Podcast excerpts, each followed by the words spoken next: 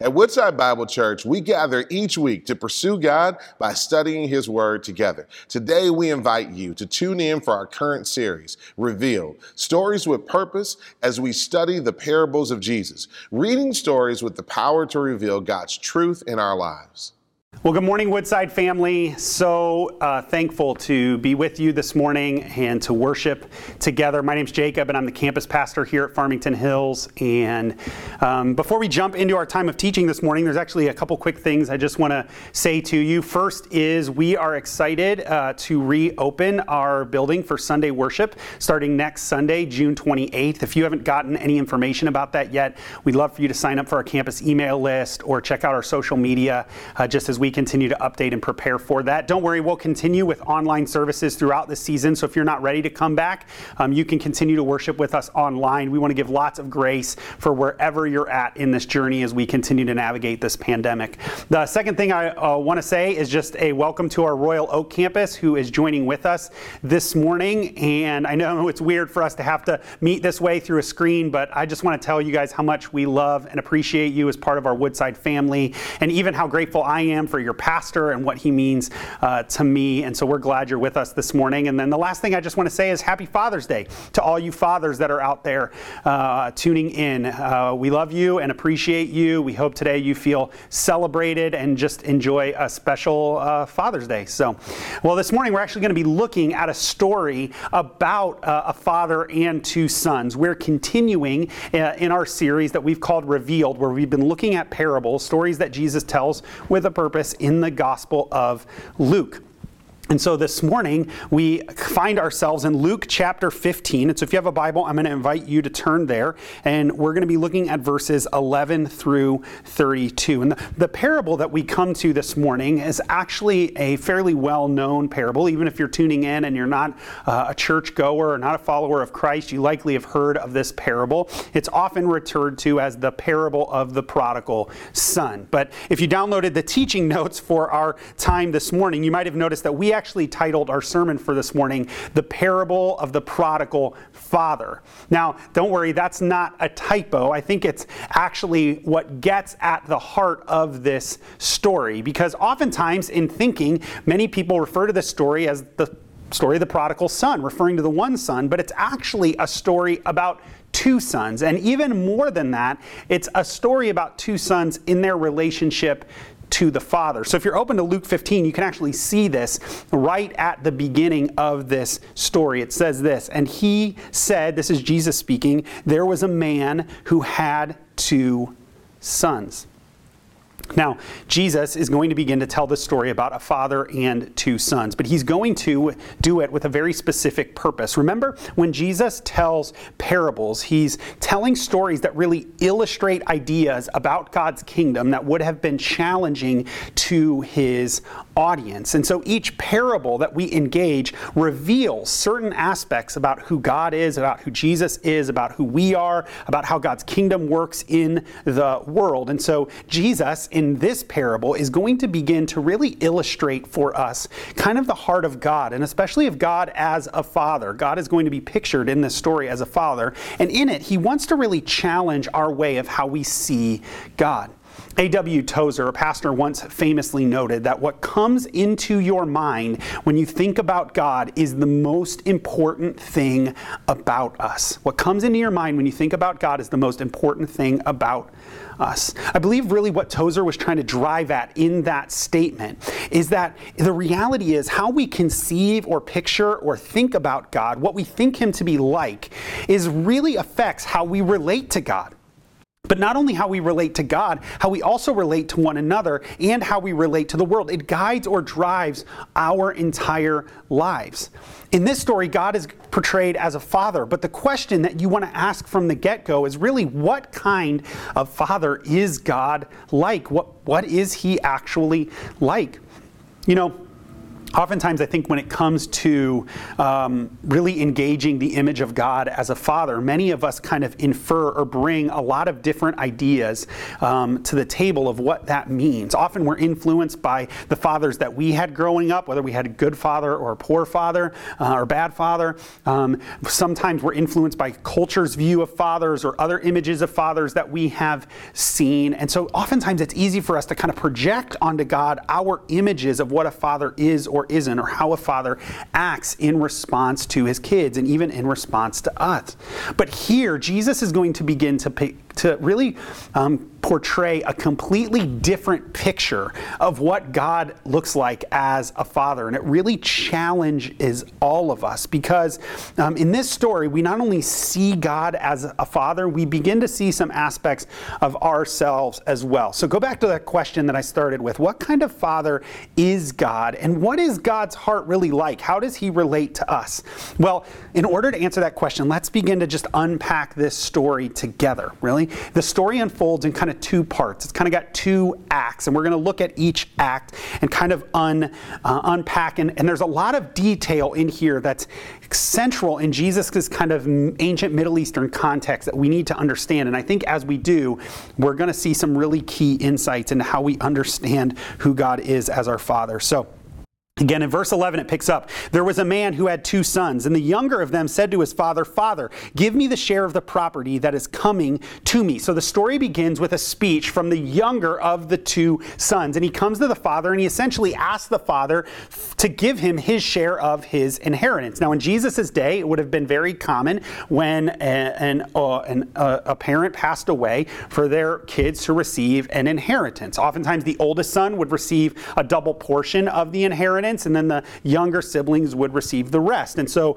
what essentially this son comes and he says, "Father, would you give me the 1/3 of your estate that I am owed in my inheritance?" But there's a significant challenge. Actually, this is a really major insult to the father, because to ask for your inheritance prior to the father's actual death is really to come and say, "Dad, I don't care about you, and I don't care about your life. I don't care about our relationship. What I really just care about is your stuff. And so I wish you were actually dead to me, and so that I could just have my inheritance. So why don't you just go ahead and give that to me now?" So I don't know if the younger son's tired of his dad's way. I don't know if he's tired of the rules. He wants to find his own journey, go his own way. But he basically comes to his dad and says, "Hey, Dad, I wish you were dead. Can you give me my money now?"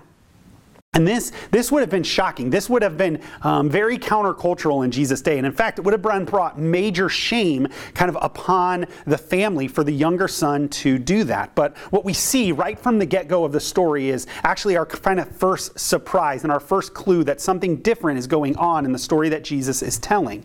Because when the son comes and asks for this, the father would have had every right to kind of respond and rebuff him and say, "No, get out of here. This is disrespectful. Why would you ask me of that? I'm not dead. No, there's no way I'm doing that." We didn't even have the right in that culture to discipline the son fairly harshly for making that sort of request. But that isn't how the father responds in this story. Look again at 12, he says, "And in response to this request, and he divided his property between them." So the father essentially responds and grants the request. And this isn't just an easy request. This is a costly request. In fact, the word that we translate property here is the Greek word underneath is the same word where we get bios. It's the same idea of life or the means of life. You could say that he divided his life between them, because in that day, the land was their means of life. It wasn't just their income, but even the way that they lived and sustained life. And so this was a very costly thing. The father would go and have to sell 1/3 of his land and to give it to his son, and then use the rest to give to his older son. And so the father graciously answers. We don't know, maybe the father knew something in this situation, but he grants the request to his son. But what happens? We'll look in 13. Not many days later, the younger son gathered all he had and took a journey into his far country, and there he squandered his property in reckless living. And a severe famine arose in that country, and he began to be in need. So he went and hired himself out to one of the citizens of that country, who sent him into his fields to feed pigs. And he was longing to be fed with the pods that the pigs ate, and no one gave him anything. Right? So the son essentially takes his money and he goes and he wastes it completely. It says he spent it or lived lavishly, right? Like he had that treat yourself mentality. Like he was just going to use his money and enjoy life as much as he can. But a famine comes and it completely devastates him. He's left without any money. And what happens is he ends up having to sell himself essentially to become a servant of a Gentile pig farmer. Now this would have been hugely disrespectful for a Jew, who's the audience Jesus is writing to work not only for a Gentile, but to work with unclean animals such as pigs. And so what we see is the son starts out with this wealth, but he wastes it in such a way that it leaves him devastated. It leaves him at the very bottom, even outside of ritual purity for the Jewish religion. Even the food is a signal of his desperation. He has reached rock bottom. And so, but the reality is that most people in Jesus' audience would have had no problem with this, right? The majority of Jesus' audience would have felt little sympathy for this guy. You disrespect your father, you'd bring shame upon your family, you take his money and you waste it. Of course, this is exactly what you deserve. This is exactly what should happen in this situation. And so, but the story continues on. And so in verse 17, it says, "But when he came to himself, he said, 'How many of my father's hired servants have more than enough bread, but I perish here with hunger? I will arise and go to my father, and I will say to him, Father, I have sinned against heaven and before you. I am no longer worthy to be called your son. Treat me as one of your hired servants.' And he arose and came to his father." And so the son recognizes, because of the choices in his actions, that the relationship has been severed. And so he comes up with this plan. I'm not going to go back as a son, but I know my father is so gracious and kind, even to his servants. I will come back as a servant. And his expectation in returning is, I won't be able to come back and live at the house. I will go and live with the servants in their quarters. I won't be welcomed as a son, but maybe if my dad can welcome me as a servant, it will be okay. And he recognizes what he feels is the fundamental shift that must take place within the relationship. But again, Jesus' audience would have been completely on board with the consequences up to this point. But Jesus is about to challenge them in the way the Father responds. Look how it goes. It says in verse 20, right? "And he arose and came to his father. But while he was still a long way off, his father saw him and felt compassion and ran and embraced him and kissed him. And the son said to him, 'Father, I have sinned against heaven and before you. I am no longer worthy to be called your son.' But the father said to his servants, 'Bring quickly the best robe and put it on him, and put a ring on his hand and shoes on his feet, and bring the fattened calf and kill it, and let us eat and celebrate. For this my son was dead and is alive again. He was lost and is found.' And they began to celebrate." So what we see amazingly in this story is the father responds in a way Jesus' audience never would have expected, and actually shows radical, compassionate love for his lost son. The story says that the father was looking for him, that he saw him when he's a long way off. The idea is that the father just didn't happen to notice, but he was actively looking to see. And when he saw his son, it says he ran to him. Now this is huge in the story. Older Jewish men did not run, right? Children ran. Young boys might have run, but older men did not run. Part of the reason is they would have worn long robes. And so in order to run, they would have had to pull up those robes and show their legs, which was considered extremely shameful in that society. And so for the father to run here is to undignify himself, to become overcome with love and compassion in such a way that he's willing to undignify himself to come to his son. And I think part of the reason he runs is to meet him before the son even gets to the village. You see, the son is coming back from such a place of shame and brokenness. He just left a pig farm and traveled a great distance back to the village. And so to come back, he would have been carrying that shame, and he would have been walked, and the judgment that would have been heaped upon him as his return. But the father at great cost to himself, runs before the son can even get to the village while he's a long way off.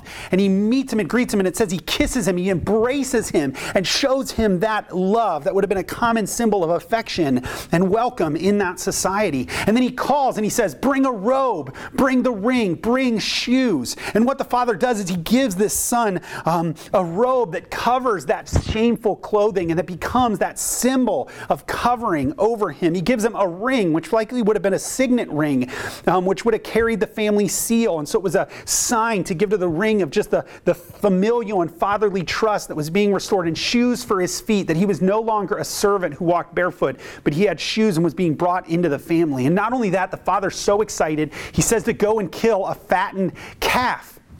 And so he wants to throw a huge party. Not only just a huge party, the biggest party. To kill the fattened calf was to kill the animal that was stored up for the most important event in likely the father's life. And it would have fed the whole village. And so he throws this huge party. And so what we see here in this beginning of the story is the father's response to the son's rebellion is crazy and radical and unexpected.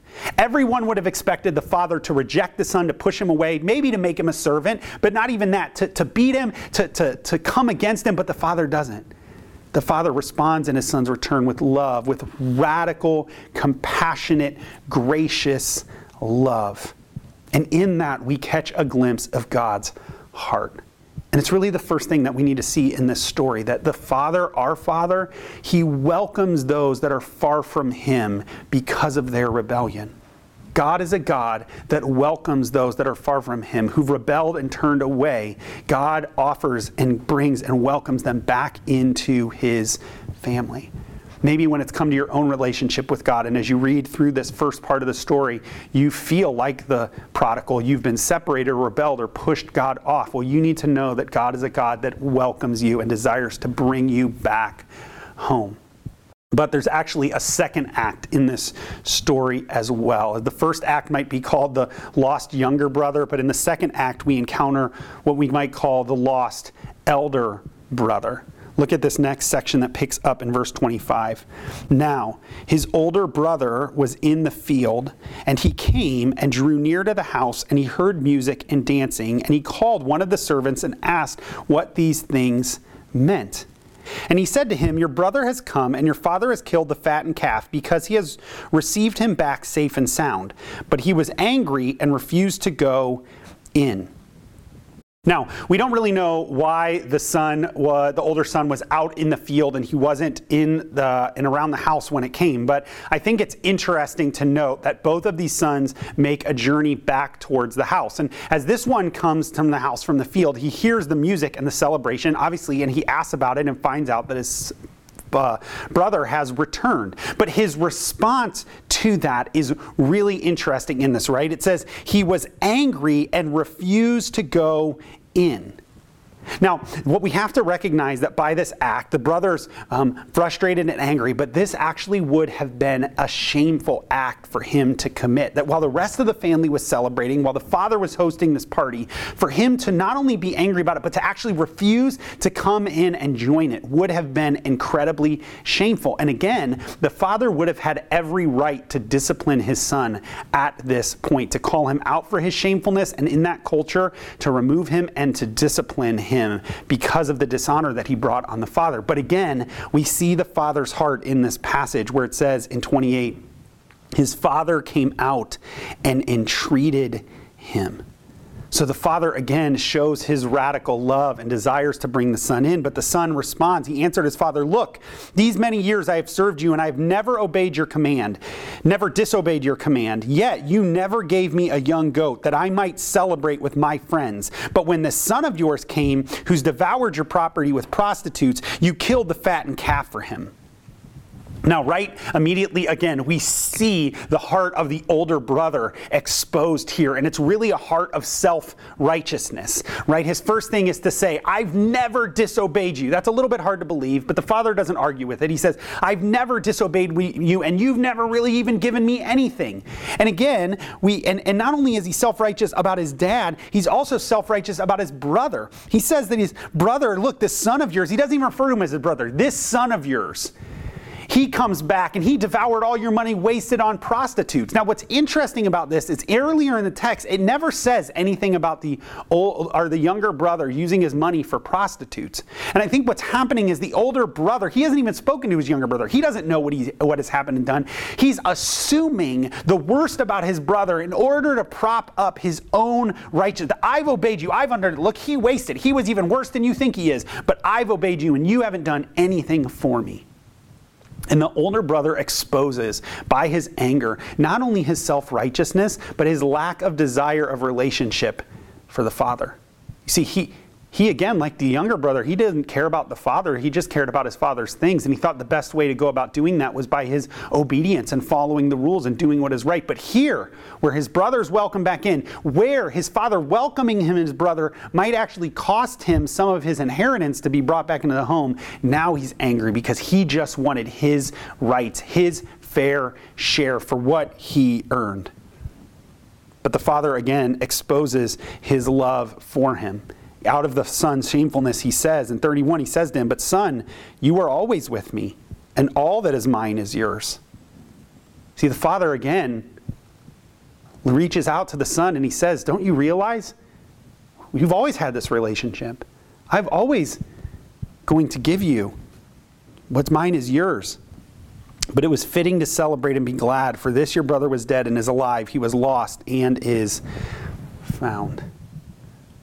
You see, the father engages the son and he again invites him. He wants him to come into the party, come into the relationship, come into his love and what he's doing and the celebration of the fact that he found his son.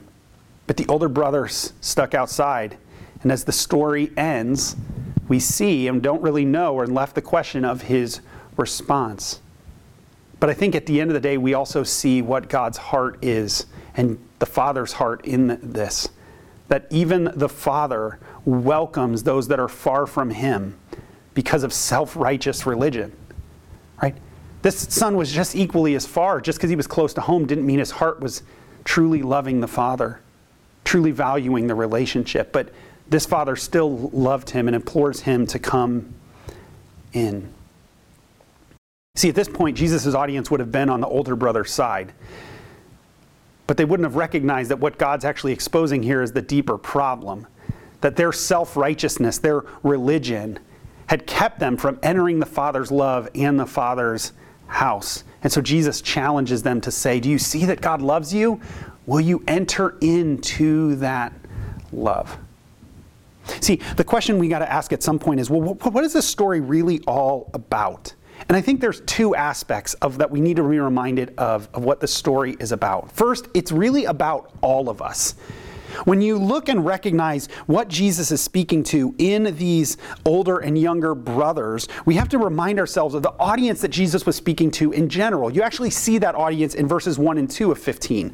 It says, "Now the tax collectors and sinners were all drawing near to him to hear him. And the Pharisees and scribes grumbled, saying, 'This man receives sinners and eats with them.'" So you have those that in society would have been maybe what we would refer to as the irreligious, the people that had rejected the God's ways. And you would have had people in the society who were hyper-vigilant about it. And they're both in this picture. And Jesus pictures them really as these two brothers.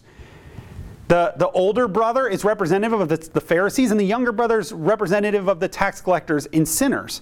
But I think also not only are those a picture of those groups, they're really a picture of all of us and how all of us relate to God. Because all of us in one way or another come to God either through oftentimes our irreligious nature or our religious nature. We either come to God out of a desire to be of our own way. We reject His ways, His love, His rules. We wish He was dead. So we live our own way, do our own thing. I think this is the heart of irreligion, right? We don't want anything to do with God's ways. We'll live however we want. I'll do my thing. I'll make what decisions are best for me. But then you also have another aspect where we come to God out of, I think, a religious heart. Where, God, if I obey all the rules, do all the right things, follow all the stuff, well then I'll get what I deserve. Right? Every religion in the world boils down to that. To what I do to earn from God.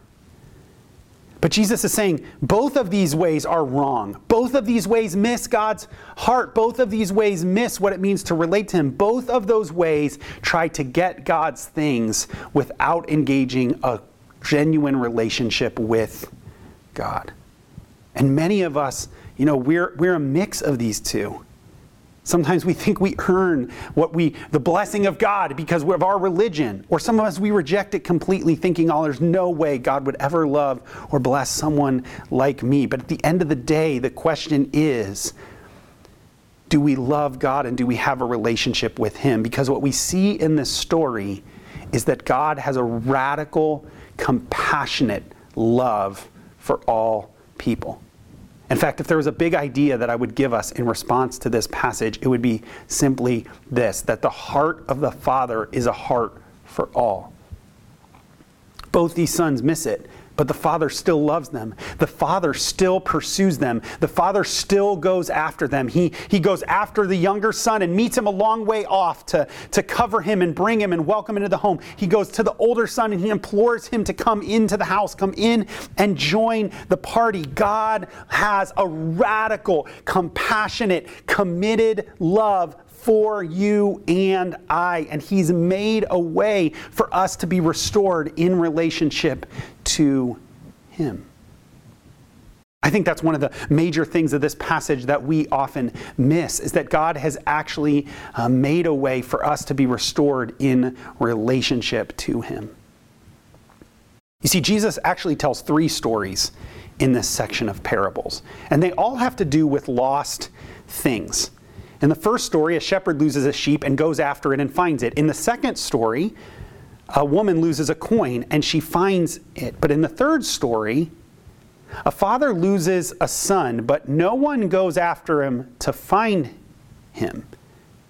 Well, it's curious, and it's actually a point I think Jesus is trying to make to us, because in Jesus' day and in His culture, the eldest son within the family, part of his role as the eldest son would have been to work to protect the honor and unity and relationship of the family. That was part of his role. And so if there was a division between the father and the younger son, in that culture it would have been expected that the older son would work to restore the honor of the family and to repair that relationship.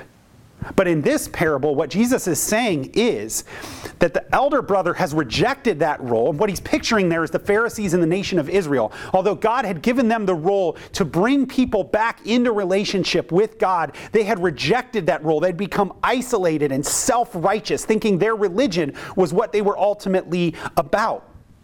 But what God wants to say is, you've been left out of the party. You're not coming in. You don't see it. But in many ways, it causes us to look for the greater elder brother who would actually work to restore the relationship of the father to his people and to bring us back in. And I think what Jesus is actually pointing us to is Himself, because He is the elder brother. He is the one who works to restore us out of our rebellion in relationship to the Father. See, Jesus would say later in Luke 19 that the Son of Man came to seek and save that which is lost. And I think even as Jesus says that, we would echo this parable in our mind, that Jesus came to save those of us that were lost in our relationship with the Father, whether from our irreligion or our religion, whether from our rebellion or our self-righteousness, that He came to restore us back into relationship. And the way that Jesus ultimately does that is He goes and offers Himself as a sacrifice on our behalf so He can cover our sin, remove our guilt so that we can be restored in relationship. And He rises again to defeat that sin and death so we can be in relationship with God forever. See, Jesus works so that we can be restored, and we can see that the heart of God is a heart for all. And friends, what I want you to know, no matter where you feel in fact of your relationship with God, maybe you identify with the younger brother and you feel that rebellion, you've ran from God, or maybe you've been slaving away thinking that by being religious and doing all the right things and showing up at church and following all the rules, that means that's ultimately what God will love you. I want you to remind you that neither of those ways are the ways to the heart of the Father, but Jesus is the way. He's the one who restores that relationship. He's the one that brings us back into loving relationship with God forever. You know, part of the reason I love this story, because in many ways it reminds me of my own story. You know, I grew up in a Christian household. My parents taught me the truth of God's love and the way of Jesus and the gospel from a young age. And for much of my life, as the oldest son, I played the role. I looked good on the outside. I did the right things. But I always had a younger brother's heart. And that became more and more exposed the older I got. And into high school, I again, looked good on the outside, but my heart was far from God. I might have wanted his things, but I didn't really want a relationship with him. And when the time came for me to leave and to go off to college, I thought that was my moment where I could live however I wanted. And I entered into college, like too often many kids do, just desiring to use it as an opportunity for my own self-discovery. And so I pursued women, and I did drugs, and I didn't care about my classes. I was just going to live and enjoy life and do whatever I want. And what happened in that moment, just like the prodigal, I hit rock bottom. And I remember my freshman year of college sitting in my dorm room feeling as empty, as depressed, as far and disconnected from God as I felt. And in that moment, I had no idea. My life felt like it was falling apart. But then Jesus met me in that moment. See, the elder brother came after me, and he reminded me of God's love. And he reminded me that the gospel is a gospel of forgiveness, that God would cover my sin if I would just turn to him, and that I could be restored in my relationship with him. And in that moment, I found for the really, truly first time in my life, the love of God on a deep heart level, and it changed everything for me. And my life has never been the same. And what I want you to know this morning is that God has a heart for you, and that through Jesus, he wants to offer you the same thing. Maybe you're at the bottom this morning. Maybe you've recognized that all your accolades mean nothing. I don't know where you come into this conversation, but either way, God loves you. And Jesus, as your elder brother, offers you a way to be restored in relationship with him. All you have to do is put your faith in him, to trust that he is the true king of the earth, that he has died for your sins in order to cover them, and that he rose again from the dead that you might have new life. And that when you do that, when you turn from your sin and you accept Jesus, you will be enveloped within the love of God. You will be covered with the robe. You will receive the ring. You will receive the sandals upon your feet, that God will pour out his blessings. He will pour out his inheritance. He will love you for all eternity, forever and ever and ever. Friends, God loves you. His heart is for you. He runs and moves towards you. And in Jesus, he just says, when you trust in him, he wants to pour it out on you, that love forever and ever. I pray you would do that today. In fact, let me just pray for you. Heavenly Father, I pray in this moment for all those watching, whether they feel far from God or whether they've felt like they've just been following all the rules, whether they're an older brother, younger brother, irreligious or religious. God, I pray right now you would remind them of their heart and love for them. I pray that you would move in them by your Holy Spirit to see the truth of Jesus, to see that he has come to pursue them and bring them back into relationship with God through his death and resurrection. I pray for faith to arise right now. God, I pray for salvation. I pray for that person right now sitting, watching this screen, who's just felt so disconnected from you. I pray right now that you would help them to take that step of trusting you. And if that's you this morning, I just want to offer you a simple prayer that you can pray. You can just simply pray to God and say, God, I'm sorry. I'm sorry for the way that I've turned from you. I'm sorry that I've desired more your things than I've desired a relationship with you. But Lord, I trust in you right now. I trust in the name of Jesus. I trust that he is the king of the earth, that he has died for my sins, and that he has risen again. And let my life now be used to follow him. Friends, I pray that if you pray that prayer and you seek to really truly believe and walk in that, God wants to pour out his love into your life this morning. And so God, for those that are seeking, I pray that you would just envelop in them in their love, that you would change them forever, and they would spend eternity enjoying your blessings and really the blessing of a relationship with you. We love you, Jesus, and we pray these things in your name. Amen. Thank you for joining us as we study God's Word together this week. We would love to hear how God is moving in your heart and to get you connected to the Woodside Bible Church family. Head to woodsidebible.org/connect to introduce yourself today.